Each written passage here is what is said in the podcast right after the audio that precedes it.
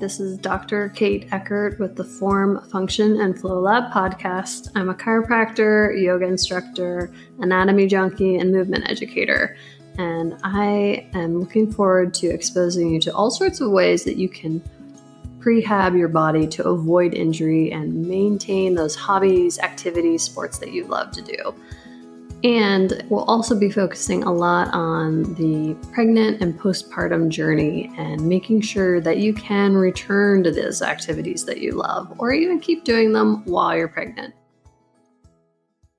It's Dr. Kate, and this is the part two to my hip journey. So, uh, last week I told you how I developed really severe sharp hip pain last year, a year ago around this time and why I wasn't surprised and why um, that might seem. I would love to go around to all the different dancers, cheerleaders, gymnasts, all yogis, that kind of thing, and and warn them, please do some strength training. Strength train the crap out of yourself so that you not just strength train, but symmetrically strength train so you can protect your joints centrate those important joints. So, not just your hips. Um, yogis are famous for getting injured in their shoulders, and it's often because of the asymmetries that we create with the activities that we love. Because just like throwing sports or those kind of things, you're going to develop asymmetries because you're doing one sided activity. Yoga, I have found, especially um, Ashtanga yoga or Vinyasa yoga with lots of um, down dogs and hop throughs and arm balances. You're doing a lot of push and not very much pull. So you're not having symmetry of the joint. So if that is what you love to do, you should do prehab exercises to avoid an injury and keep you doing what you love longer a lot of people that come into my office, I'll give them, and I know that's what they love to do. We'll go over, you know, I want you to get a band and do some back work and try to keep things symmetrical so that you can do this activity that you love so much. So, for those dancers and gymnasts or anyone that is hyper mobile in that way, um, in their hips, I'd love to go around and tell and tell them the importance of learning how to centrate, centrate, centrate those hips. Um, so the uh, the why for or not the why, but the how did I go about um, rehabbing myself is it's kind of like a roundabout way, and it's more whole body approach because you really if it's if it's painful in this area, we don't necessarily treat that painful part. And rubbing any muscle in through my hip was not going to fix the problem that I had. I didn't really do any myofascial release on the hip where it hurt, which was right um, in through the front. I did do some myofascial um, work on my glutes and adductors just to increase blood flow and that kind of thing. And I did do some release work on my pelvic floor myself because another area that is often tied into how our hip centrate and how our hip works and pain there is our pelvic floor. So I had that, you know, I'm prone to all that ligament laxity from being a yogi, dancer, cheerleader, to um, also having two kids. Last one was over 10 pounds. Pelvic floor um, was put to quite a test. And then um, not keeping up with my exercises after after that. So kind of the perfect storm. So where I started was not through stretching it, because remember, it was a sharp pain and we don't stretch into that sharpness. Um, I started with uh, working on my adductors. So, your adductors would be your inner thighs. And if you think of how they're connected. They connect up into the pelvis and then out onto your leg bone or your femur. So if those two points shorten, they're going to draw the femur closer to, to the midline. And that's, think of that as a way to center that ball of the femur into the joint. Now, there are a ton of muscles attaching in and around um, the glute hip region, going from tailbone to leg bone, femur, um, and that kind of thing. So, I did do some glute work. So, if you peel back the layers, remember that. So, we're talking this happened in 2020, and I had my son who was over 10 pounds in 2019. So, not he wasn't super young or anything, but it wasn't that far away. And sometimes when you have a kid, um, your center of gravity gets off. And we talked about this a couple podcasts ago with mom butt. So your belly gets bigger, you're clenching your glutes to keep from pitching forward. And that clenching doesn't really make you strong. It actually atrophies the muscle and, and doesn't allow great blood flow and that kind of thing. So I might have still been clenching my glutes a lot with stress, with leaning over patients and treating patients all day. So my glutes were not firing how I wanted them to. And that also doesn't support your um, hip joint. So I was using things like the Coregeous ball to kind of increase blood flow and get that area woken back up. Doing things like um, lunges, squats. Um, I was using my vibration plate, which, if you've been in my office, we have a Hypervibe um, vibration plate, and I would stand on it and I would do a variety of different lunges at different angles. Um, and working on my balance and proprioception in my feet. So um, just letting everything talk to one another.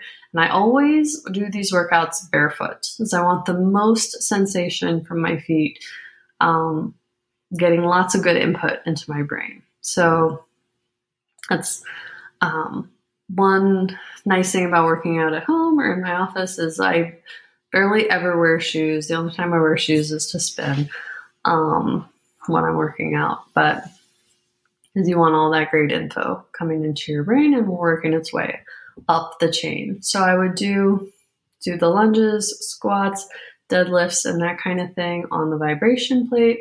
I would do um, that after I had warmed up the area with the Coregeous ball to bring awareness to that area so that I was able to recruit it before doing it. And then I would also do um, some breath work and pelvic floor relaxation. And I would use the Coregeous ball and the tune up balls to work on the pelvic floor release. So, with the tuna balls, which is like the size of a tennis ball, um, I would do the sacrotuberous ligament. Now, that ligament goes from the bone you set on to your tailbone area on both sides. So I have videos of it. It looks rather funny to do it. You can do it on, on a wall. So you're like scooting your butt up and down against the wall, or you can do it seated, whichever is easier for you. Um, and then I use the ball just by sitting on it, bringing awareness to the pelvic floor, trying to get it to fully relax. Because remember, when you're having sharp, excruciating pain, it puts you in fight or flight mode. It is very hard to be um, relaxed and able to restore yourself when you're in excruciating pain. So, doing the breath work helps to downregulate the nervous system, get yourself to relax because even if it wasn't a huge problem before, you are going to clench up to protect yourself against that pain. It's just what your brain does. Um, so because of the pain, I knew that I was tucking my butt under, squeezing because I was like, oh my gosh, when's the next time this is going to catch me when I move my leg out to the side and it's going to hurt terribly. Now, my hip did not hurt at all when I was neutral. So that was wonderful because I could be totally pain free if I chose to walk in a very parallel kind of a way all the time. But I like to do things. I like to do yoga. I like to not have to kneel at the head of my table to treat patients. So I was very motivated to fix this problem. Um, so we've got the breath work, relaxing the pelvic floor, the vibration plate with the different, whole different variations of lunges, squats, deadlifts. Now, when I say deadlifts, I mean stiff legged. Uh, I just use the kettlebell kind of a thing. Uh, and you don't even have to use the weight. You can just about uh, um, bringing awareness of your brain to those hamstrings and glutes to get them to engage. It doesn't really have to be about building gains in the gym or anything like that. It's more of the functionality behind it. Um, and the other thing that I did was do I did um, some adductor release, so that inner thigh that I talked about earlier.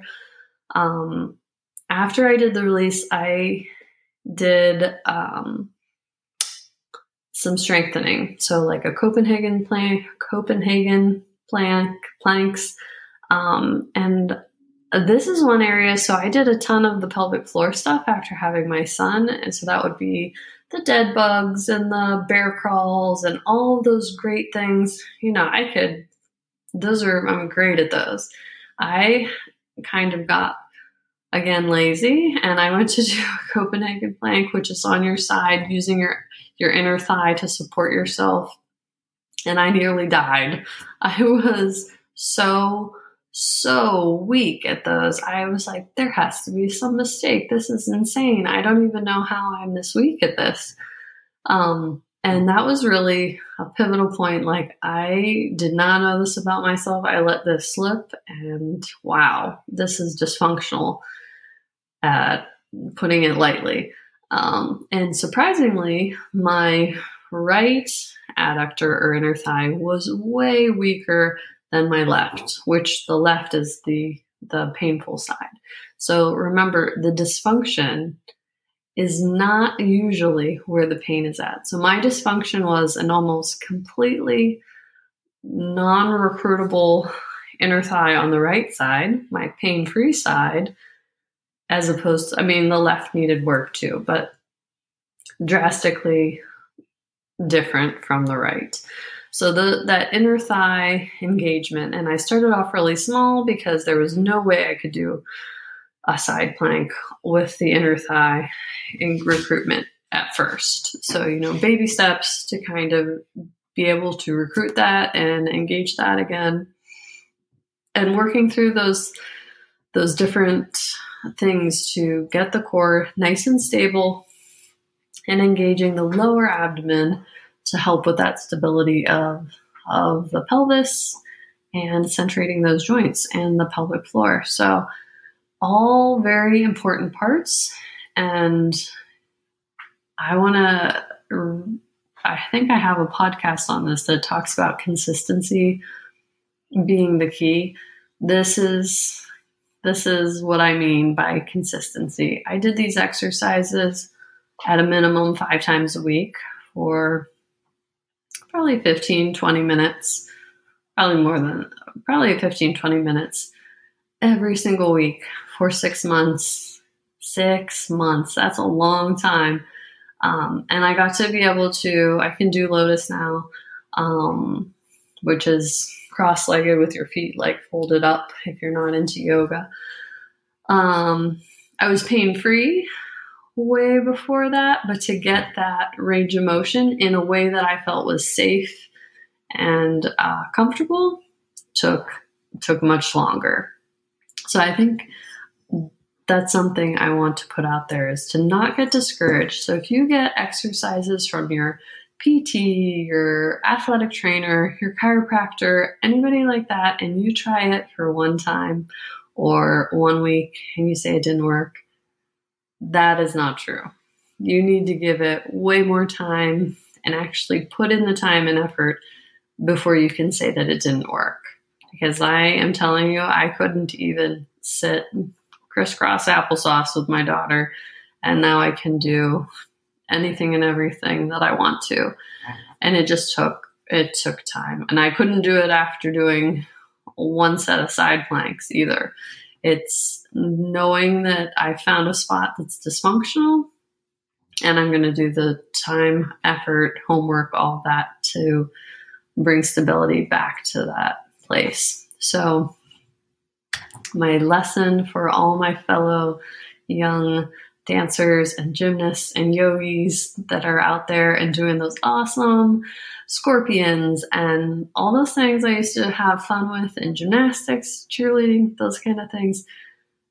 Please do your strength work as well so that you don't end up with needing a hip replacement when you're in your 30s or your 40s because it does happen. And if you're just wired like that with super um, hypermobile uh, ligaments, you need to protect yourself so that you keep those joints healthy for the long run. So let me know if you have any questions, and I will talk to you next week. I look forward to working with you guys. And if you have any topics that you'd like discussed, make sure to comment below and let me know because I'd be happy to share all the knowledge that I have on those issues.